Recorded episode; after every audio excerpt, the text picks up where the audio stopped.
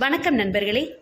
எனது ஒலிக்கதைகளை யூடியூபில் கேட்க தமிழ் குரல் ஸ்ரீ என்ற சேனலை சப்ஸ்கிரைப் செய்யுங்கள். நமது சேனலிற்கு புதிதாக நிறைய சப்ஸ்கிரைபர்கள் வந்திருக்கிறீர்கள். மிக்க நன்றி. கதை எழுதுவதும் கேட்பதும் படிப்பதும் அதை பிறருக்கு கூறுவதும் எனக்கு பிடித்தமான ஒன்று. அந்த வகையில் பிரதிலிபி என்னும் ஒரு கதை எழுதும் தளத்தில் நான் சொந்தமாக எழுதிய ஒரு சிறிய கிராமத்து காதல் கதை. என் சம்மங்கிக்காரி இக்கதையை கேட்டுவிட்டு உங்களுடைய ஃபீட்பேக் என்ன என்பதை கூறுங்கள். நன்றி.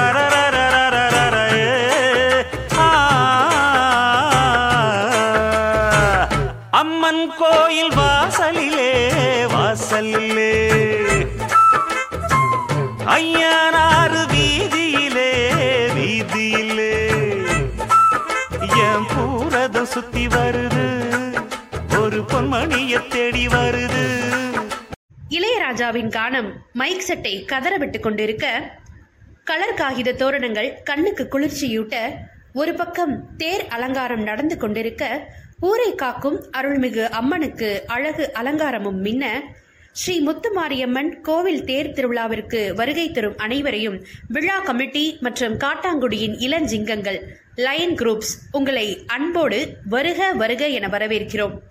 என்ற இளவட்டங்களின் மின்கம்ப உயர விளம்பர பதாகைகளோடு களைகட்டி கொண்டிருந்தது. அந்த பதாகைகளைக் கண்டு செல்வராசு பாத்தியாடா இவங்க பண்ற அலப்பறைய திருவிழாவுக்கு வரி கொடுங்கடானா ஐம்பது ரூபாவா தரவா இல்லை இருபது ரூபாவா தரவான்னு சிலுப்புவாங்க எல்லாருக்கும் கசக்கும். வேட்டி பழுவ. இளம் ஜிங்கங்களாமா ஆளுகளும் மூஞ்சியும் மொகரக்கட்டைகளும். என்று சலம்பிக் கொண்டு மினி பேருந்துக்கு காத்து கொண்டிருந்தான். காட்டாங்குடியில இறங்கு. இறங்க முடியாத கிழவி ஒன்று தட்டு தடுமாற கவனிக்காத ஓட்டுநர் வண்டியை எடுக்க எப்ப? பப்பரவென்று கீழே விழ. ஐயோ ஏ கிழவி! என்று தூக்கிவிட்டு இடுப்பில் தேய்த்து விட்டான் பின்னால் இறங்கிய கந்தமாறன். யோ வண்டியை பார்த்து எடுக்க மாட்டீங்களா? வயசானவங்க இறங்குறாங்கல்ல. ஆ? இது ஒரு மணி நேரத்துக்கு இறங்கிக்கிட்டு இருக்கோம். அது வரைக்கும் வண்டி நிற்குமா வேறசா இறங்கணும். யோ நீ வண்டி அடியா என்றான் நடத்துனர் கடுப்பாக. வண்டி நகர ச்சே ஏன் கிழவி சொன்ன நான் தூக்கி இறக்கி விட்டுருப்பேன்ல. அவசரத்துக்கு பிறந்தவங்க. எப்படி போறாங்க பாரு. இங்க கொடு பையன் நான் தூக்கிடுறேன் அவர் ஆசை. என்றபடி இருவரும் நடக்க காத்திருந்த செல்வராசு வண்டி செல்வதை காண ஐயோ ஏன் காத்தாய் கிழவி? இறங்கலையா? ஐயோ தூங்கிடுச்சா? கிழவி கிழவி யோ நிறுத்துங்கயா யோ. ஐயோ போச்சே. என்று ஓடிவிட்டு திரும்ப மாறனும் கிழவியும் வருவதைக் கண்டு முகம் மலர ஓடினான். அட கிழவி இந்தானா வருதே. அத அ- அது யாரு? டேய் மாறா எப்படா வந்த? நல்லா இருக்கியா? திருநாள் வந்தியா? மாறனும் முகம் கொள்ளா புன்னகையுடன் டே ராசு ஆமாடா நான் நல்லா இருக்கேன். நீ எப்படி இருக்க? எனக்கு என்ன ராசா கணக்கா இருக்கேன். என்னடா கம்மா கிட்டேயே இறக்கி விட்டாங்களா? நான் அங்க நின்று தேடிட்டு இருக்கேன் என்றான் கைப்பையை வாங்கியவாறு. மாறன் சலித்து கொண்டே ஆமாடா பெரிய ஃப்ளைட் ஓட்டுறோம் நினப்பு இவங்களுக்கு. ஊர்க்கதை உலகக்கதை கதை திருநாள் அடிமுடி கதை அட அருக்காணி பக்கத்து ஊர் உப்பு விக்ரம கூட ஓடி போன கதை கூட விடாம கிழவியையும் வம்பிழுத்துக்கிட்டே நடந்து வீட்டை அடைந்தனர் மாறனும் ராசுவும். பெரியம்மா பெரியம்மா இங்க பாருங்க மாற வந்துட்டான். டே நீ போ காத்தாய் கிழவிய வீட்டுல விட்டுட்டு வரேன். சரியா? வாக்கிலியோ பாட்டா நம்ம போலாம். அட வணக்கம் அட உனக்கு எனக்கும் தான் பொறுத்தான் பாடிக்கொண்டே கிழவியின் தோள்களில் கை போட்டுக்கொண்டு நடையை கட்டினான் ராசு. சிரித்துக்கொண்டே மாறன் வீட்டிற்குள் நுழைய நவனிதம் ஓடி வந்து ஐயா வந்துட்டியா? வா வா. எங்க அந்த பையன் ராசு போயிட்டானா? கோப்புரான செத்து அந்த கோழியை உரிச்சு தந்துட்டு போடான்னு. போயிட்டானா? டீ போட்டு எடுத்தாரவா இல்லைம்மா குளிச்சுட்டு வந்துடுறேன். கசகசன்னு இருக்கு. அக்கா எப்பம்மா வருது? கைப்பையை கூடத்தில் வைத்தான். சாயங்காலமா வரேன்னு சொல்லியிருக்காடா? ஓ அப்பா எங்க? என்றான் புருவங்களை சுருக்கியவாறு. தொண்டையை செருமியவாறு உள்ளே வந்தார் தங்கதுரை. கை கால்களை கழுவிவிட்டு இறுகிய முகத்துடன் துடைத்து கொண்டே ஐயா எப்ப வந்தீங்க? இப்போது அதே இறுக்கம் மகனிடம். இப்பதான்ப்பா. ஏண்டி வந்தவனுக்கு ஏதாவது கொடுத்தியா? மாறன் குறுக்கிட்டு இல்லை நான் தான் குளிச்சுட்டு வந்து சாப்பிட்றேன்னு. ஓஹோ சரி சரி. நவனிதம் அப்பாவையும் பிள்ளையையும் பார்த்துவிட்டு கணவருக்கு காலை உணவு எடுத்து வைக்க செல்ல தங்கதுரை பிடித்து வைத்த பிள்ளையார் போல கையை கட்டி நின்று கொண்டிருந்த மாறனை கண்டு ஏன் இன்னும் நின்றுக்கிட்டு வெறும் வயித்தோட. போ போய் குளிச்சுட்டு வா சாப்பிடலாம். என்று கூற மாறன் அமைதியாய் சென்றான். அப்பனும் மவனும் சேர்ந்து ஏன் மண்டையை உருட்டாம இருந்தா சரி? என்றிருந்தது நவநீதத்திற்கு. மாறன் காட்டாங்குடியின் இளைய தலைமுறைகளில் ஒருவன். தங்கதுரை நவநீதத்தின் மகள் கார்த்திகா. மகன் கந்தமாறன். கார்த்திகாவை அசலூரில் கட்டி கொடுத்து ஒரு பெண் குழந்தை. மாப்பிள்ளையும் நல்ல பையன்தான் வாத்தியார். மாறன் இன்ஜினியரிங் முடித்துவிட்டு ஆஃப் கேம்பஸில் தேர்வாகி ஒரு பன்னாட்டு நிறுவனத்தில் வேலை பார்த்து கொண்டிருந்தான். நடுத்தர குடும்பம். அப்படியென்றால் கடன் இல்லாமையா? ஊரில் மரியாதைக்கும் முக்கியஸ்தர் என்ற அந்தஸ்திற்கும் குறைவில்லை. இதோ தன் அப்பா காலத்தில் இருந்த ஓட்டு வீடை மற்ற வீடாக கார்த்திகாவின் திருமணத்தின் போது மாற்றியது. விவசாயம்தான் குடும்பத் தொழில். வீட்டுக்கு கடன் திருமணத்திற்கு கடன் மாறனின் வருமானம் சிறிது கை கொடுத்தது. விவசாயம்தான் நஷ்ட தொழிலாக தற்பொழுது. ஆனாலும் விளைநிலங்களை தரிசாக போட மனமில்லாமல் முதலுக்கும் சிறிதளவு மோசம் போனாலும் விடாமல் செய்து கொண்டிருக்கிறார். ஆட்குறைப்பு அசுரன் மாறனையும் விட்டு வைக்காமல் வேலையை விட்டு வரவேண்டிய சூழல். அடுத்து என்ன செய்ய போற? என்ற தங்கதுரையின் கேள்விக்கு மாறன் அடித்தானே ஒரு குட்டிக்கரணம். ஆடியே போய்விட்டார் அவர். அதனால்தான் இந்த பணி போரும். நவநீதம் இட்லியும் தேங்காய் சட்னியும் இரண்டு தட்டில் வைக்க தங்கதுரை அருகே ஈரத்தலையை துவட்டியவாறு வந்தமர்ந்தான் மாறன். பசி வயிற்றை கில்ல இருவருமே சாப்பிடத் தொடங்கினர். அடடடே சாப்பாடு ஆகுதா மாப்பிள்ளை எப்போ வந்தீங்க? என்றவாறு உள்ளே வந்தார் வேதநாயகம். வாங்க மச்சான் உக்காருங்க. இது தங்கதுரை. இப்பதான் வந்தேன் மாமா என்றான் சிரித்தவாறே. மணக்கண் முன் தன் அவளான அழகோவியத்தின் நினைவு வந்தது மாறனுக்கு. சாப்பிடுங்கனே என்றார் நவநீதம். இல்லத்தா இப்பதான் நம்ம வீட்டில் ரெண்டு அள்ளி போட்டு வந்தேன். ஏமச்சான் திருநாளுக்குன்னு ரெண்டு நாள் தான் இருக்கு. இந்த சீக்காளி மம சித்திர இம்சை பெரு இம்சையா இருக்கு. அடத்தான் சொந்த பிரச்சனையை கோவில் பிரச்சனையோட பேசாதீங்கடானா அப்ப வரி மட்டும் கேக்குறீங்கன்னு எக்கத்தாளம் பண்றாங்க. ஓம்ட்டு நிலத்தை தான் அந்த லூசு பைய கேட்கறான் அவனுக்கு பக்க பாத்தியமா இருக்கான். இதுக்காக மெனக்கட்டு ஒரு பஞ்சாயத்தை கூட்டுறான். அத கிறுக்கு பைய நீ என்ன சொல்ற மச்சான்? நான் என்னத்த மச்சான் சொல்றது? நேத்து முளைச்சவங்க எல்லாம் நாட்டாம பண்ணிக்கிட்டு திரியிறாங்க.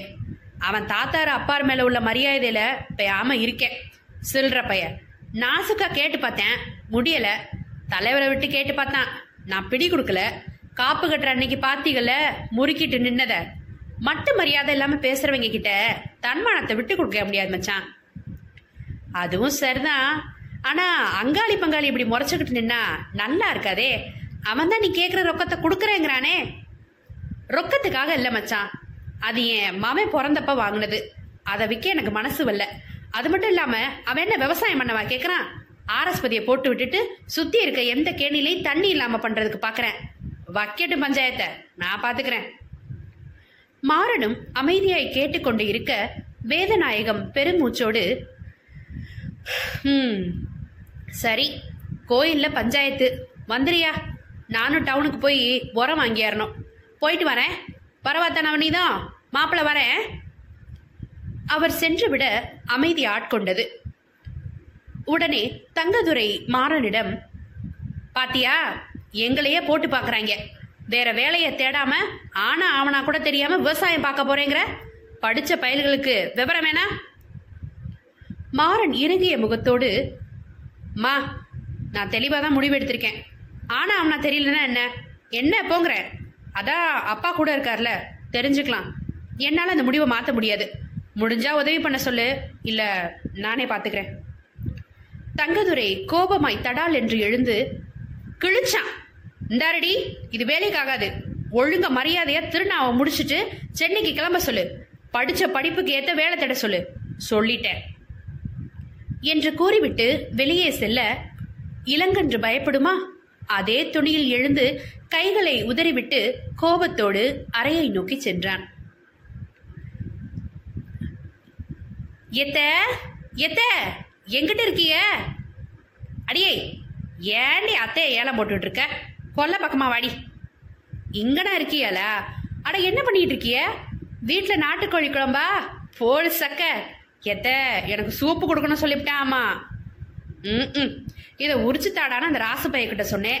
இந்த வாரேன்னு போனால் ஆளையே காணோம். அதுக்குள்ளே வந்துட்டா பெருசாக சூப்பை கேட்டுக்கிட்டு. ராசு மாமாவா? அதை காத்தாய் கிழவி வீட்டில் பார்த்தேன். சரி அது வரலன்னா என்ன? அதான் உன் மருமக இருக்கேன்ல. இங்கே கொடு. அறையில் இருந்த மாறனுக்கு கௌசல்யாவின் குரல் கேட்டது. மனதில் குதூகலமும் மகிழ்ச்சியுமாய் கொள்ளைப்புறத்திற்கு வந்தான். அங்கே முட்டி வரை சேலையினை தூக்கி இடுப்பில் முந்தானையோடு சொருகி தன் கெண்டை கால்களும் சதைப்பற்றும் உள்ள இடை தெரிய குண்டு கண்களை உருட்டி கதை பேசியபடி பலகையில் உட்கார்ந்து கொண்டு கோழியை ஒரு கை பார்த்து கொண்டு இருந்தாள். அடியே என் வெள்ளக்கட்டி! பா என்ன அழகு! ஏ ஆசை குந்தாணி! உன்னை பார்த்தாலே போதை எருதிரி எப்படிடி? எப்படி நம்ம கல்யாணம் கட்டிக்க போறோம்? மாற மனசுக்குள்ள பட்டாம்பூச்சினா கௌசல்யா கிராமத்து மஞ்சள் அழகி முட்டை கண் குண்டான தேகம் அன்பானவ அளவெடுத்து செஞ்ச சிலை வேதநாயகம் தங்கம் அவங்களோட பொண்ணு. நவநீதத்தோட பெரியப்பா மகன்தான் வேதநாயகம். மாறணும் சும்மா இல்ல. பயபுல சென்னையில வேலை பார்த்தப்போ ஜிம்மெல்லாம் போய் கட்டுமஸ்தான ஆள் தான் தங்கமான மனசு. இன்ஜினியரிங் படிச்சதெல்லாம் அப்பாக்காக தான் ஊரை விட்டு போகணும்னு விருப்பப்பட்டதே இல்லை. ஊர்ல நிறைய பேர் வெளிநாட்டு சம்பாத்தியம்னு போனாலும் கழுத கஞ்சியை குடிச்சிட்டு நம்ம மக்களோட மக்களா கூடி இருக்கணும்னு நினைக்கிற ஆளு. அதான் இன்னொருத்தன் கிட்ட கைக்கூலியா இருக்காம தெரியுதோ தெரியலையோ. நம்ம பூமியை நம்பி வந்துட்டாப்ல. ஆனா பாருங்க ரெண்டத்துக்கும் ஒருத்தர் மேல ஒருத்தருக்கு உசுரு அது சரி கோழிய உரிச்சாச்சு. கௌசல்யாவை விட்டா மென்னு தின்னு செமிச்சிருவான் போல. ஆத்தாடி காந்த பார்வை போய். கொள்ளை வாசக்காலில் நின்றிருந்த மகனை கண்ட நவநீதம் என்னப்பா வேணும் கௌசல்யாவும் திரும்பி பார்க்க கண்கள் நான்கும் மோதிக்கொள்ள ஒரே ரொமான்ஸ் தான். ஏன்டா எரும மாடு மாதிரி நிக்கிற? ஏதாவது வேணுமா என்ன? இப்போது இருவரும் சுயநினைவுக்கு வர இல்லம்மா உன் வீட்டுக்காரர் தான் அந்த கத்து கத்துனார்ல. தலைவலிக்குது ஒரு டீ போட்டு தாயேன். ம். ஏண்டியாத்தா இந்தா அருவாமனை நறுக்கி வை இந்த வாரேன். ஏ அப்பாடா. என்றபடி நவநீதம் வீட்டிற்குள் வர கௌசல்யாவிற்கு நாணத்தோடு நடுக்கமும் வந்து ஒட்டி கொண்டது. அவனை கடைசியாய் கார்த்திகா மகளின் காதுகுத்தில் பார்த்தது. இடையில் விடுமுறை இல்லை என்று வராமல் இருக்க பார்க்காமல் ஏங்கி தவிக்கும் நிலை. இருவரும் சிறுவயதில் நண்பர்கள்தான். கௌசல்யா பூ பெய்தியது முதல் இயற்கையாய் ஏற்பட்ட இடைவெளி. அவன் வேலைக்கு சென்ற பின் ஏற்பட்ட பிரிவு. காதலாய் எப்போது மலர்ந்தது என்பது ஆச்சரியம்தான். அவள் நாணம் கொண்ட சிரிப்போடு ஏதும் பேசாமல் கரியை நறுக்கிக் கொண்டிருக்க இப்போது மாறன் அவளை பார்த்தவாறு தண்ணீர் தொட்டியின் மீது அமர்ந்து அளவெடுத்துக் கொண்டு ஆஹா இல்லை இல்லை சைட் அடித்துக் கொண்டிருந்தான். நல்ல வெடக்கோழி தான் போல. ரசனையோடு கணீரென அவன் குரல் கேட்டதும் அவள் மனதுக்குள் இவன் யார சொல்றான்? அப்படிங்கிற கேள்வியும் வர அவளுக்கு ஏதோ சொல்ல முடியாத ஒரு உணர்வு. அடிவயிற்றில் ஒரு உருண்டை அதிபயங்கரமாய் உருள வெட்கம் வேறு ஒரு வழி செய்து கொண்டிருந்தது. ஓய் குந்தாணி என்னடி அமைதியா இருக்க? என்கிட்ட பேச மாட்டியா? ஆசையாய் கேட்டான். முகம் மலர்ந்தவாறே தலையை கீழே குனிந்து கொண்டு வெட்கத்தோடு எப்படி இருக்கீங்க அத்தா? ம் இருக்கேன் இருக்கேன். நீ? ம் நல்லா இருக்கேன். எப்போ வந்தீங்க? காலையில் வந்தேன். ஓஹோ. இவ என்ன கௌதம் வாசுதேவ் மேனன் ஃபேனாக இருப்பாளோ? ஒரு வார்த்தைக்கு மேலே பேச மாட்றா? ம் மாறா. ரொம்ப கஷ்டம். ஓய் இப்போ என்னடி பண்ணிகிட்ருக்க ஆ பார்த்தா தெரியல. கழி நறுக்கி அலசிட்டு இருக்கேன் என்றாள் துடுக்காய். அது தெரியுதுங்க குந்தாணி மேடம். நான் கேட்டது படிப்பை பற்றி முடிச்சிட்டியா இல்லை அரியர்ஸ் எதுவும் இருக்கா? ஆ? அதெல்லாம் எதுவும் இல்லை. முடிச்சிட்டேன். ஆமாம் ஏன் குந்தாணின்னு கூப்பிடுறீங்க? அப்படி கூப்பிடாதீங்க. ஒரு மாதிரி இருக்கு. ஓஹோ அப்படித்தான் கூப்பிடுவேன். என்னடி பண்ணுவ? குந்தாணி குந்தாணி குந்தாணி. த கூப்பிடாதீங்கண்ணா. கழுவிய கரியை குண்டா சட்டியோடு கீழே வைத்துவிட்டு ஒற்றை விரலை காட்டி மிரட்ட வேகமாய் எழுந்து அந்த அழகு விரலை பிடித்து மடக்கி என்னடி எகிர்ற? அப்படித்தான் பண்ணுவேன். என்னடி பண்ணுவ? ம்? இப்போது கையை பிடித்திழுத்து அனைத்தவாறே பேசினான். அரைகுறையாய் அங்கங்கள் உரச ஐயோவென்று பெண்ணின் மனம் பதற மான்குட்டியாய் துள்ளி சினுங்கினாள். அத்தான் அத்தான் விடுங்க ப்ளீஸ். யாராவது வந்துட போறாங்க. ப்ளீஸ் அத்தான் அவன் காதோரமாய் குனிந்து உரசியவாறே சன்னமாய் அப்போ யாரும் வரலனா பரவாயில்லையா? அப்ப கட்டி பிடிக்கலாமா? மூச்சு காற்றில் பாவை அவளின் தேகம் சிலிர்க்க கிறங்கித்தான் போனாள். அத்- அ- அது அத்தான் உதடு டைப் அடிக்க இங்கே அணைப்பின் பிடியும் இருக குளிரது குளிரது இருபுயிர் குளிரது காதல் உறவாடி. அதுக்கேத்த மாதிரி மைக் செட்ல எவனோ விட்ட ஆஹா பாட்டை போட அடே அம்மன் கோயில் திருவிழாவுக்கு போடுற பாட்டை பாரு. சற்று அணைப்பை தளர்த்தி அவளை ஆசுவாசப்படுத்த கௌசல்யாவிற்கு வியர்த்து கொட்டியது. படக்கென்று இடுப்பில் சொருகி இருந்த சேலை முந்தியினை அவன் எடுக்க ஐயோ அவள் காலி. வழிந்த வியர்வையை ஒற்றி எடுத்தான். எதுக்கடி இப்படி வேர்க்குது? நான் இன்னும் ஒண்ணுமே பண்ணலையடி. மறுபடியும் முந்திய இடுப்பில் சொருக அவளது கால்கள் பூமியில் இல்லை அட பாவி இப்படி ஆஃப் பண்ணிட்டியே. அவளை வார்த்தை எங்க? காத்தே கடன் வாங்கணும் போல இருக்கே அவனது விரல்கள் தற்போது அதரங்கள் தொட நெஞ்சாங்கூடு ஏகமாய் துடிக்க இவன் இதழை நெருங்க இரு உதடுகளின் தூரமும் குறைய குறைய எப்பாடே அட பாவிகளா என்னடா நடக்குதுங்க? இதழில் கதை எழுதும் நேரமாடா இது. ராசுவின் குரலில் சொர்க்கவாசல் சென்ற இரு மனங்களும் பூமிக்கு திரும்ப கௌசல்யா தெரித்து ஓடியே விட்டாள் வீட்டின் உள்ளே அசடு வழிந்து நின்றிருந்த மாறனை கண்டவன் என்ன தம்பி என்ன பண்ணிக்கிட்டு இருக்கீங்க? என்றான் நக்கலாய் ராசு. ஆ கௌசி கறி நறுக்கிட்டு இருந்துச்சு. அதான் உதவி பண்ணிக்கிட்டு இருந்தேன். மாறன் தலையை சொரிந்தவாறு கூறினான். எப்படி வாயாலையா? எங்க எனக்கு அந்த உதவியை சொல்லி கொடு உம்மளக்கடி உம் உதடு குவித்து நக்கல் அடிக்க டேய் சும்மா இருடா. ஆஹா என்னடா மாறா லவ்ஸா? அது சரி நீ எண்பத்தி நாள் தான் இப்படியே கிடப்ப. அந்த பிள்ளைக்கு உன்னை பிடிச்சிருக்கு போல இருக்கே. நல்லா இருந்தா சரிதான். ஆஹா இந்தாதான் கறி நறுக்கியாச்சு போல. ஏ பெரியம்மா இந்தா பெரியம்மா. இருவருமே வீட்டிற்குள் நுழைய டீயை மாறனிடம் கொடுத்தவாறு அரசாலுமா ஏன்டா இந்த கத்து கத்துற? என்னடா வேணும் உனக்கு? என்றார் நவநீதம். கௌசல்யாவும் வந்து அடுக்களை கதவில் முகத்தை மறைத்து கொண்டு நிற்க நம்ம மாறன் அவளையும் சேர்த்து பருக்கிக் கொண்டிருந்தான். அட நான் தான் மாறேன்னு சொன்னேன்ல. அதுக்குள்ளே மாமியால மறுவளும் வேலையை முடிச்சிட்டியலோ? ஆமா நீ வருவ நாளைக்கு. அது வரைக்கும் அத்தை குழம்பு வைக்காம இருப்பாங்களா? அதான். அது சரி. இங்கே பெரியமா நான் என் பொண்டாட்டிக்கிட்ட மதியத்துக்கு பொங்க வேணாம்னு சொல்லிவிட்டேன். ஒழுங்கா எனக்கு சோத்த போடு. இன்னைக்கு கறி கஞ்சி சாப்பிட்டே ஆகணும் ஆமா. ஏன்டா உனக்கு இல்லாததா? மத்தியானமா வரும்போது உன் பொண்டாட்டி அன்னத்தையும் கூட்டிட்டு வா. அவர்கள் கலகலவென பேசிக்கொண்டு இருக்க அங்கே கோவிலில் ஊர் முக்கியஸ்தர்கள் அனைவரும் கோவிலுக்கு வருமாறு கேட்டுக்கொள்ளப்படுகிறது அரைக்குவள் விடுக்க இந்தாதான் கூப்பிட்டாங்கல்ல. மாறா வாடா. நம்மளும் போய் அந்த கூத்தை பார்க்க ஆஜராவோம். மாறனும் ராசுவும் கோவிலுக்கு செல்ல பெண்கள் இருவரும் அடுக்கலைக்கு சென்றனர். வெள்ளையும் சொல்லையுமாய் காட்டாங்குடி பெருசுகளும் அவங்களுக்கு காப்பி தண்ணி கொடுக்க வந்து அவ இப்படியாம்ல? இவ இப்படியாம்ல? என்று அங்கலாய்க்கும் பெண்களும் அப்புறம் வேடிக்கை பார்க்க வந்த சிறுசுகளும் என்று கோவிலில் கூட்டம் நிறைந்திருந்தது. தற்போது வயதான பெருசு ஒன்று என்னப்பா கரகாட்டத்தை வச்சு விடலாம்ப்பா மொத்தமா முப்பத்தஞ்சாயிரம் கேட்குறாங்க அதை வச்சாதான் திருவிழா கலகட்டும். கூட்டத்தில் நின்ற சிறுசு சத்தமாக பெருசு கரகாட்டக்காரிகளை சைட்டடிக்க என்னமா அடி ஓடுது பத்தியா? முக்கியமான நபர் ஒருத்தர் டே எவன்டா அது சில்வண்டு?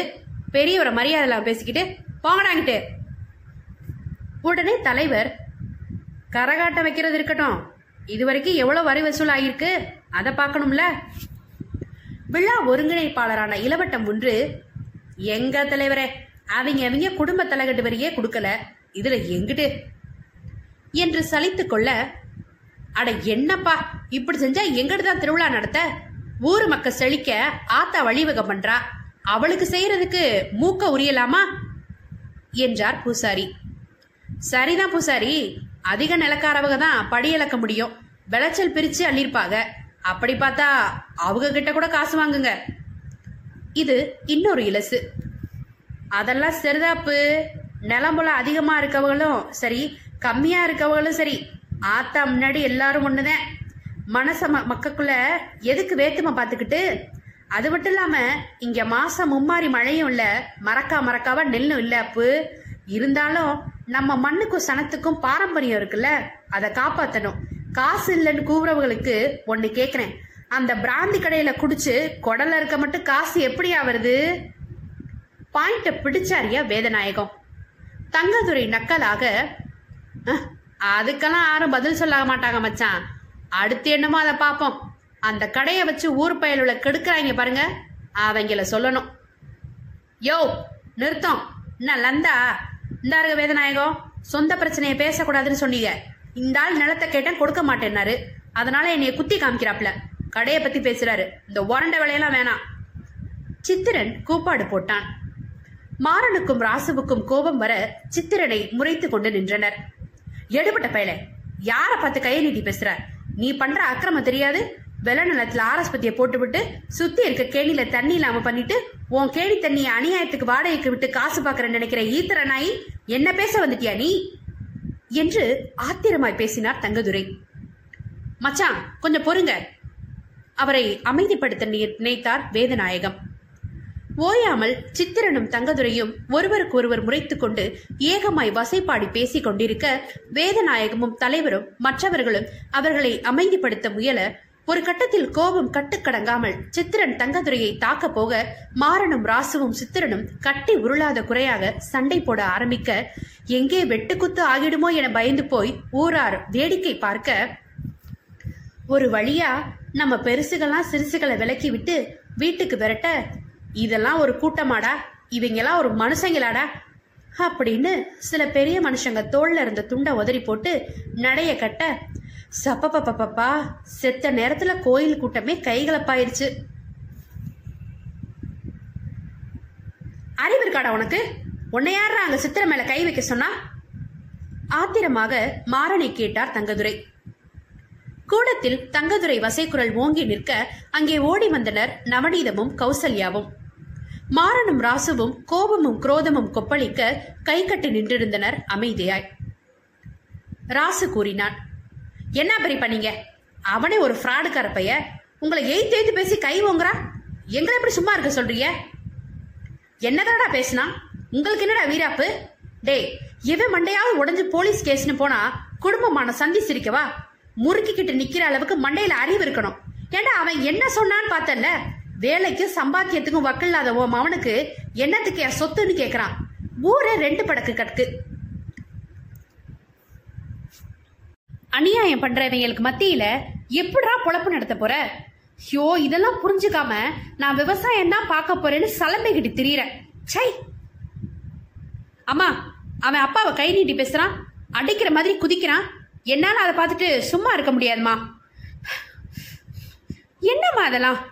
எதிரி முன்னாடி வாழ்ந்து தான் காட்டணும். ஊரை விட்டு போய் கோடி கோடியா சம்பாதிச்சா போதுமா? நான் பாத்துக்கிறேன் எல்லாத்தையும். என்றான் மாறன்.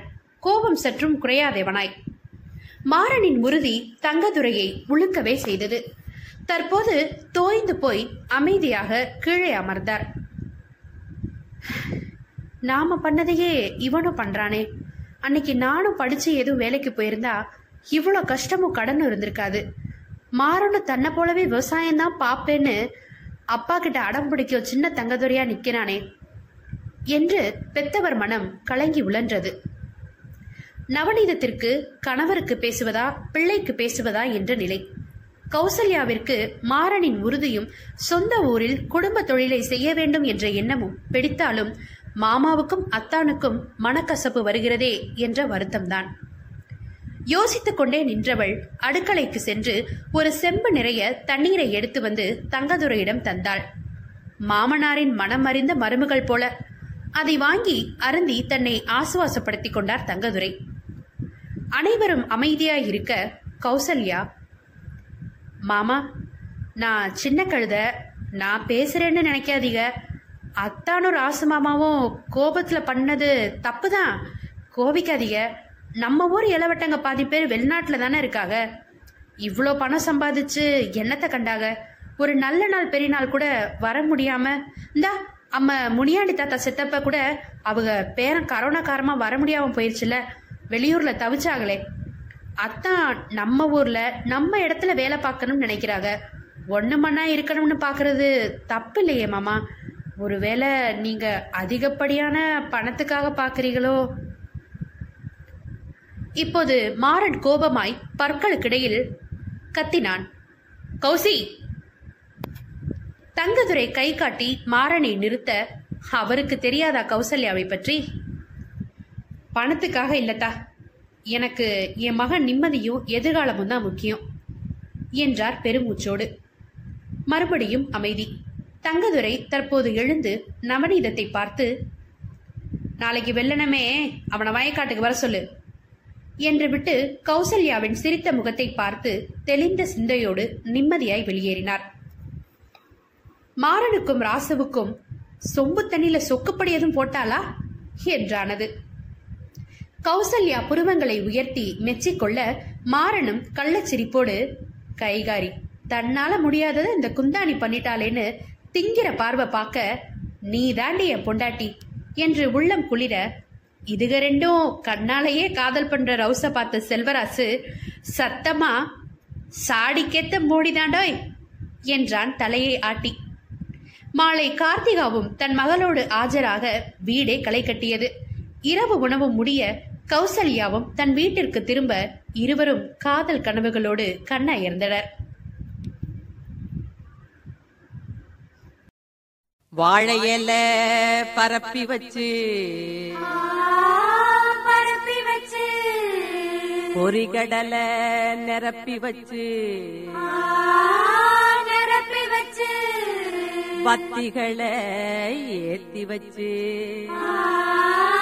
ஏத்தி வச்சு முழு தேங்காய் உடைச்சு வச்சு உடைச்சு வச்சு ஏழை மக பூச வச்சா ஏத்துக்கணும் நில மகளே இட்ட வெத நெல்மணியா ஆக்கி தரும் குலமகளே.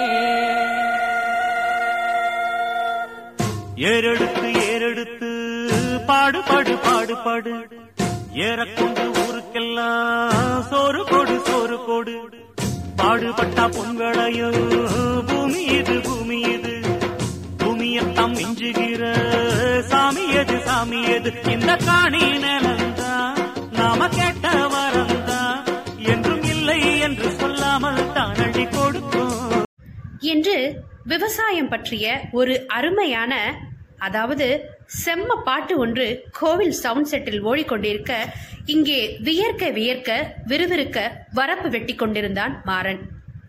தங்கதுரைக்கு ஒரு பக்கம் வயக்காட்டுக்கு இத்தனை வருஷம் வராம இருந்தாலும் வேலையை தெரிஞ்சுக்கணுங்கிற ஆர்வமும் பொறுப்பும் மாறனுக்கு இருக்கிறது என்பது மகிழ்ச்சியானாலும் பட்டணத்துல ஏசியில ஜம்மன் வேலை பார்த்துட்டு இருந்தவன் என்னை மாதிரி இப்படி வெயில்ல வேகணுமான்னு ஒரு பக்கம் மனசுல கவலையோட மகனை பார்த்துக்கிட்டு இருக்காரு. என்னதான் இருந்தாலும் ஒரே நாள்ல எல்லாத்தையும் கத்துக்கிற முடியாது. மாறனால முடியல. கொஞ்ச நேரத்துக்குள்ள வேகமா இலைப்பாரியது இந்த வேலைக்கெல்லாம் கடினமான உடல் உழைப்பு வேணும். கூலி கொடுத்து மாலாது குடும்ப ஆளுக பார்த்தாதான் உண்டு. இவ்வளோ கஷ்டமான வேலையில நான் பங்கெடுத்துக்கிறேன்னு சொன்னதுக்கா அப்பா திட்டினாரு? என்றவாறு மூச்சு வாங்கினான். ராசு மாடு ஓட்டி கொண்டு வந்தவன் ஆத்தாடி என்னடா இப்படி இழைக்குது இங்கன கொடு. நான் வெட்டுறேன். தங்கதுரை இன்னொரு கழனிக்கு தண்ணியை திறந்துவிட நகர மாறன் சிறிது இளைப்பார கௌசல்யா வயலுக்கு குப்பை கொட்ட வர வயல் வரப்பில் உட்கார்ந்தவனை கொஞ்சம் வம்பிழுக்க எண்ணினாள். ஏ ராசுமாமோய் இப்படி விவசாயம் பார்த்தா விடிஞ்சிரும். என நக்கலாய் சிரிக்க வாய்க்கால் நீரை எடுத்து அவள் மீது விளாசியவன் ஓய் என்னடி நக்கலா? கோன்னுடுவேன் குந்தானி அட உடுத்தா ஒரே நாள்ல எப்படி? போக போக கத்துக்குவாப்ல என்றான் ராசு. மடமடவென வயலுக்கு தண்ணீர் பாய ராசுவின் மாடு கயிற்றை பீத்து கொண்டு நெல் வயலில் இறங்க ஐயோ போச்சுடா எலே நயன்தாரா நில்லுல என்றவாறு ஓடிப்பிடித்து மரநிலில் கட்ட சென்றான். மாறனும் கௌசல்யாவும் கலகலவென சிரிக்க அம்சமாய் மஞ்சள் குளித்து தளதளவென புடவை கட்டி அழகாய் ஜொலிக்கும் தன் கிராமத்து தேவதையை கண்ணெடுக்காமல் பார்த்து கொண்டிருந்தான். கௌசியும் அவனது காந்த கண்களை கவனித்து விட இப்போ குபுக்குன்னு வெக்கமும் வந்துருச்சு. கையில் கூடையோடு திரும்ப நடக்க முயல ஒரே எழுதான். மாறனின் மடியில் மங்கை. பம்ப் செட் ரூம் பக்கத்துல இருக்கிறதுனால மறைவான இடம்தான். அதனால இதுகளை யாரும் கண்டுக்கல. மக்காஸ் வேலையை ஆரம்பிச்சிட்டாங்க. வரப்பின் மீது அவன் அவனின் மடியில் அவள். எங்கடி ஓட பார்க்குற? எதையும் முறைய முடிக்கணும். நேத்து விட்டத இன்னைக்கு முடிக்கவா? என்றான் புருவத்தை உயர்த்தி. இருவர் இதயமும் அருகே கண்கள் கலக்க வெட்கம் பய சொல்லி பறந்துவிட அவன் அவள் இதழ் பிடித்து நெருங்க அவள் தடாலடியாய் அவனின் கழுத்தோடு இறுக்கமாய் கட்டிக்கொண்டு பரந்த தோள்களில் தன் மலர்முகம் பதித்தாள். மாறனும் இதழ் மலர பெண்ணிலையோடு கட்டிக்கொண்டான். பச்சை பசேல் நெல்கதிர் காற்றோடு ஆட மண் வாசனையும் கால் நினைக்கும் வாய்க்கால் நீரின் குளிரும் இருவருக்கும் இதமளிக்க அணைப்பின் இறுக்கம் குறையவே இல்லை. காதல் குயில்கள் இரண்டு இவர்களை கண்டு கூக்குரலிட்டது. ஓய் ம் ஓய் கௌசி ம் என்னடி சோ போட்ட? இப்படி மணக்குது? வாசம் பிடித்தான் முகர்ந்து கொண்டே சிலிர்த்தவள் கூறினாள் வெட்கமாய். சோப் இல்லத்தான் கடலை மாவு சீயக்காதான் அப்போ இது என்ன உன்னோட மேனி வாசமா? என்று கூறி கன்னத்தில் முத்தம் வைக்க சிச்சிச்சி செல்லமாய் அவன் கன்னத்தில் அடி வைக்க ஆறடி ஆண்மகனின் மீசை குறுகுறுத்தது. ஏ குந்தாணி என கல்யாணம் கட்டிக்கிறியா? என்று கேட்க கௌசி மனதில் சந்தோஷ கங்கை பெருத்தெடுத்தது. தலையை குனிந்து கொண்டே ம். என்க ஓய் உம்மண்ணா ஆமா இல்லைன்னு சொல்லுடி. ம் கட்டிக்கிறேன். என்றாள் அந்த பக்கம் பார்த்தபடி. இப்போது அதே கங்கை மாறனின் மனதில். எனினும் மனதில் எழுந்த அந்த கேள்வியை கேட்டான். மாமா ஒத்துக்குவாராடி? இப்போது அவன் முகத்தினை கேள்வியாய் கௌசி நோக்க ஏன் அப்படி சொல்றீங்க? இல்ல கௌசி நான் மற்றவங்க மாதிரி இல்லை. லட்சக்கணக்கில் சம்பாதிக்கிறவன் இல்லை என்னால் உன்னை சொகுசாக வச்சுக்க முடியாது. நகை நட்டை வாங்கி போட்டு குளிப்பாட்ட முடியாது. சம்பாதிக்க சில நாள் ஆகும். கஷ்டத்தில் இருக்க நிலமை வந்தாலும் வரும். அப்படி இருக்கும்போது உங்கள் அப்பா எனக்கு உன்னைய கொடுப்பாங்களா? உனக்கு என்னைய அந்த மாதிரி சூழல்லையும் பிடிக்குமா? கௌசிக்கு உடனே கண்கள் கலங்கியது. மௌனமாய் அவள் கண்ணீர் வடிக்க பதறிய மாறன் கன்னத்தினை பிடித்து கண்ணீரை துடைத்தவன் ஏண்டி என்னாச்சு? கையெடு. என்ன கேட்ட? நகை நட்டு சொகுசா. இங்க பாருங்கத்தான் நான் விரும்புறது என் ராசா தங்க மாற அத்தானதான் அவங்க மனசையும் மாறையும் கட்டி தழுவி என் நகையா போட்டுக்குவேன். வெறும் பகட்டை நம்பி வாழ்ற பக்கத்து சிரிக்கி இல்லனா? அப்புறம் என்ன சொன்னீங்க? அப்பா என்ன சொல்லுவாங்கண்ணா சொந்த ஊர்ல தொழில தெய்வமா நினைக்கிற என் மச்சா மயமாறி வருமான்னு கேக்குறாங்க. அவங்களா? அவங்களா என்ன கொடுக்க வேணாம்னு சொல்ல போறாங்க? கண்டிப்பா மகளுக்கு நல்ல புருஷனை தான் தேடுவாங்க. பணங்காக்கிற மரத்தை இல்ல. சங்கதி தெரியாம புரியாம பேசாதீங்க. மாறனுக்கு கண்கள் கலங்கியது. சிறு பெண் என்று நினைத்தோமே. காதல் மனசு காகிதத்தை பார்த்து மயங்காது என்று பட்டென்று கூறிவிட்டாலே ச்ச! இப்போது கௌசல்யாவின் மீது மரியாதையும் கூடியது. ஏ அவள் முகத்தினை திருப்பினாள். மேடம்க்கு கோபம். மறுபடியும் மாறன் அழுத்தமாய் அவள் கண்ணம் பற்றி சாரிடி இனிமே இந்த மாதிரி சொல்ல மாட்டேன். எப்படி சமாதானம் செய்ய? இருக்கவே இருக்கே முத்தம் எனும் ஆயுதம். பிறைநுதலில் ஒரு இச்சு இமைகள் இரண்டிலும் இச்சு இச்சு மூக்கில் ஒரு இச்சு அந்த குட்டி தாடையில் ஒரு இச்சு இப்போது உதடு மிச்சம் அதையும் ஏன் விட்டு வைப்பானே? இதோ அவன் நெருங்க அவள் சிரித்துக்கொண்டே அவன் தாடையை திருப்பிவிட்டு வெட்கப்பட அப்பாடா சமாதானம் பண்ணியாச்சு. இருவரும் நெற்றி முட்டி கண்கள் கதை பேசி வாய் விட்டு சிரிக்க ஆஹா அடே என்னடா பாக்கியால கூட உம்மளக்கடி உம்மாவா? ராசு வந்தான். திடுதிடுவென கௌசல்யா மாறன் மடியில் இருந்து எழுந்து சேலையை சரி செய்ய இருவரும் வெட்கத்தில் நெளிந்தனர். ராசு கையில் நுங்கு கொண்டு வர ஏத்தா கௌசி இரு இரு, ஓடிடாத. நுங்கு சாப்பிட்டு போலாம். கௌசி எதிர்வரப்பில் அமர்ந்தாள். நுங்கினை வெட்டிக்கொண்டே ராசு பெரியப்பா சொல்றதும் சரிதான் மாறா. விவசாயம் பண்றது அவ்வளோ ஈஸி இல்ல. சிக்கல் தான் இன்னைக்கு பாத்தீங்கன்னா கூலிக்கு கூட ஆள் கிடைக்க மாட்டேங்குது. அதான் நூறு நாளைக்கு வேலைக்கு போயிடுறாங்களே. அப்படியே அடிச்சு பிடிச்சு நம்ம கையில இருக்க முதல்ல போட்டு வெள்ளாமை இட்டாலும் நடவுல இருந்து அறுவடை வரைக்கும் அம்பட்டு சிக்கல். நெல்லை கண்ணில் காண்றதுக்குள்ளே போதும் போதும் ஆகிடுது மூட்டை நெல் மட்டும் என்ன விலைக்கு போகுது? எல்லாம் அப்படித்தான். இன்னொரு நுங்கினை கௌசியிடம் நீட்டினான்.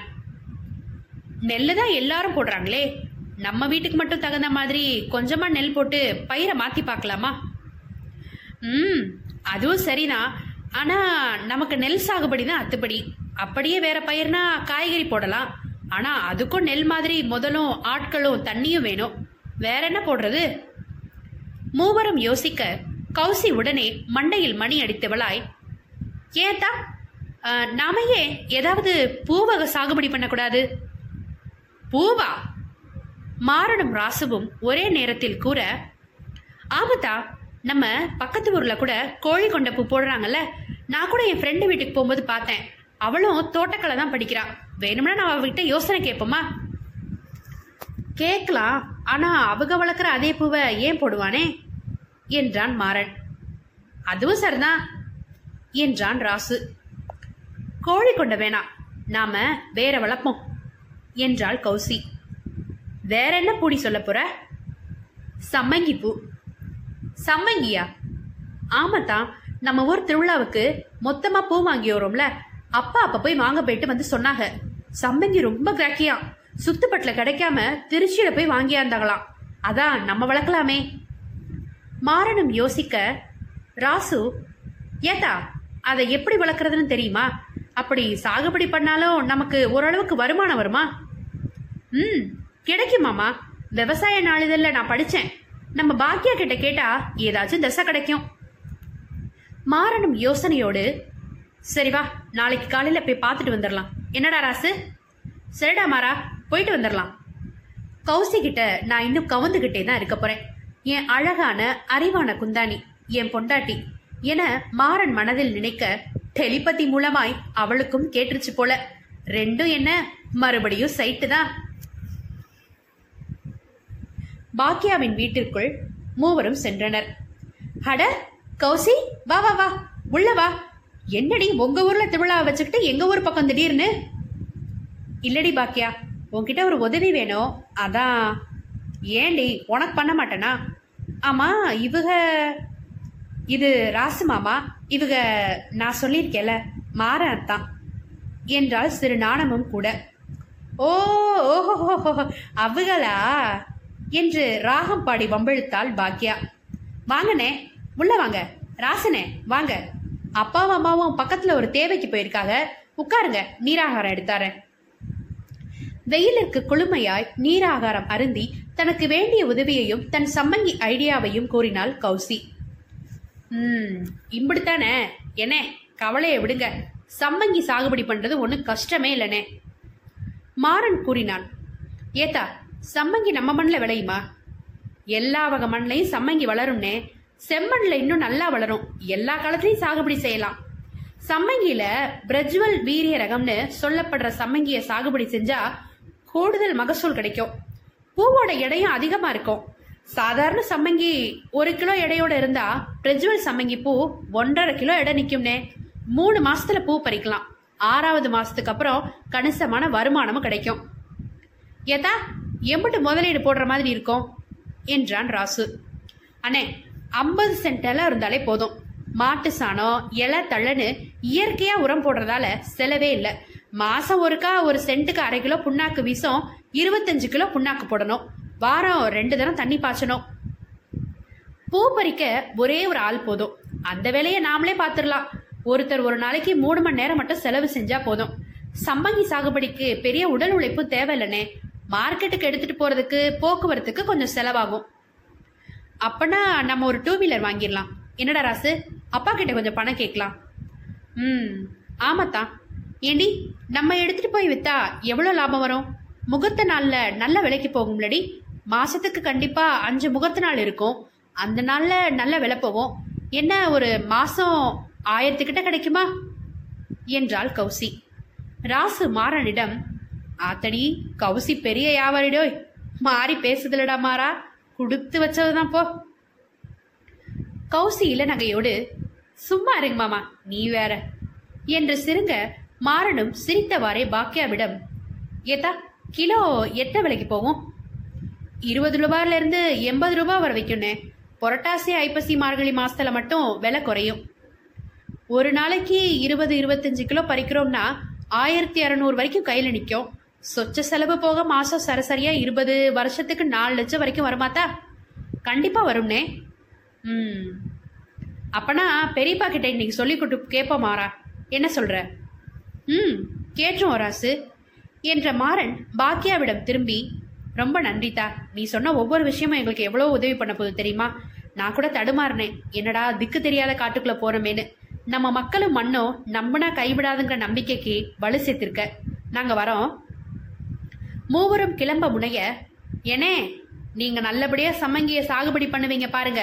அப்புறம் அடுத்த தடவை வர்றப்ப நீங்க கண்ணால செய்தியோட தான் வரணும். என்னடி கௌசி சரியா? அடியாத்தி வெக்கப்பட்டுக்கிட்டே இருக்காதுடி. என்னம்மா கண்ணை செவக்குது?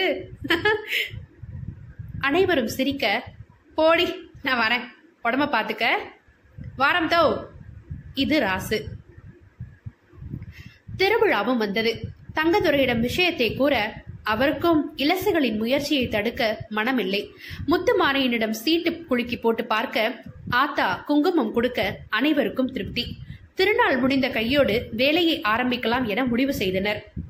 முளைப்பாரி எடுக்க மாவிளக்கு போடும் பெண்களும் தீமிதி திருவிழாவும் கரகாட்டமும் களை கட்ட ஒரு வழியா வரி வசூல் செஞ்சாச்சு. விடுவாங்கிறா நம்ம பயலுக. அருள்மிகு அம்பாள் அனைவருக்கும் காட்சி அருள ஊர் கூடி தேர் இழுத்து திருவிழாவை நடத்தி கொண்டிருந்தது. அழகாக பச்சை பட்டுடுத்தி முளைப்பாரி தூக்கி வந்த கௌசல்யாவை அந்த அம்மனா? இல்லை அவளா? என பார்த்து பார்த்து கண்களில் நிறைத்து கொ- நிறைத்துக் கொண்டான் மாறன். வெள்ளை வேஷ்டியும் சட்டையும் முறுக்கு மீசையுமாய் சிங்கக்குட்டியாய் இருந்த மாறனையும் அவளும் கண்டு காதல் கணம் கொண்டாள். இருவரும் அம்பனிடம் வேண்டிக் கொண்டார்கள். அம்மா அத்தான் எடுக்க போற அந்த வேலைய வெற்றியை கொடுக்கணும். அவர் நல்லா இருக்கணும். யாருக்கும் எந்த மன வருத்தமும் இல்லாம எல்லாம் நல்லபடியா நடக்கணும். இது கௌசியும் வேண்டுதல். எந்தவித சோதனையும் எதிர்கொள்ற தைரியத்தை கொடு. நான் முன்னெடுக்க போற இந்த முயற்சியில வெற்றி அடையணும் அப்பாவோட பேரை காப்பாத்தணும். என் அழகு தேவதைய உரிமையோட என் வீட்டுக்கு கூட்டிட்டு வரணும். எல்லாம் நல்லபடியா நடக்கணுமா? இது மாறனின் வேண்டுதல். அம்மன் அருள் பாலிக்க குலவை சத்தமும் கும்மி சத்தமும் எதிரொலித்தது. திருவிழா இனிதே நினைவுற்றது. மாறன் சம்மங்கி சாகுபடியை தொடங்கினான். ஆரம்பத்தில் பெரிதாய் லாபம் இல்லை எனினும் சோர்ந்து போகாமல் உழைத்தான். சித்திரன் பிரச்சனை பண்ண அதே நிலத்தில் அருமையாக சம்மங்கியை வளர்த்தான். சும்மா பாவலா காட்டி ஊரை மிரட்டித் திரிந்த சித்திரனும் அடங்கி போனான். வாழ்ந்து காட்டுதலை தவிர சிறந்த பழிவாங்கல் இல்லை என்பதை உணர்ந்தான் மாறன். கௌசியும் அவனுக்காக ஆதரவாக இருக்க ராசுவும் தங்கதுரையும் நவநீதமும் உதவ ஆறு மாத கால பொறுமைக்கு நல்ல லாபமே கிடைத்தது. சிறு சில்லையில சில்லறையிலும் நம் உழைப்பும் வியர்வையும் ஊக்கமும் இருந்தால் ஆனந்தம் காணலாம். சாகுபடி முடிந்தவுடன் தங்கதுரைக்கும் மகிழ்ச்சி. வேறென்ன? தங்கமான மனசு மாப்பிள்ளைக்கு வக்காலத்து வாங்கின வேதநாயகம் பொறுப்பான மாப்பிள்ளைக்கு தான் பொண்ணை கொடுக்க மாட்டாரா? அடுத்த மாசமே நல்ல முகூர்த்தத்துல டும் டும் டும் டும் தான். முத்துமாறு ஆசியோடு ஊரார் புடைசூழ ராசு பாக்கியா கிண்டல் செய்ய சொந்தங்கள் வாழ்த்த இரு மனமும் திருமணமானது. மாறன் கட்டிய தங்கத்தாளி கழுத்தில் மின்ன அவனின் அங்கமாய் ஆறுயிராயாகினாள் கௌசி. திருமண இரவு. அதே கொள்ளைப்புறம் கைத்துக்கட்டிலில் மாறன் இளைய நிலா இரவை ரம்மியமாக்கிக் கொண்டிருக்க ஏன் அங்கே உட்கார்ந்துருக்கீங்க? பனி அடிக்குது பாருங்க என்றாள் கௌசி. அவள் மீது மோகன பார்வை வீசியவன் அதான் குளிர்காய பொண்டாட்டி நீ இருக்கேடி குந்தாணி. வெட்கச் சிரிப்பை சிந்தியவள் உள்ள வாங்கத்தான் கொஞ்ச நேரம் இங்கே உட்காரடி போலாம். என்றவாறு அவளை அருகே அழைத்து இடது தோளில் தாடையை வைத்து அந்த நிலவையும் அவளையும் பார்த்தான். என்னத்த பண்றீங்க?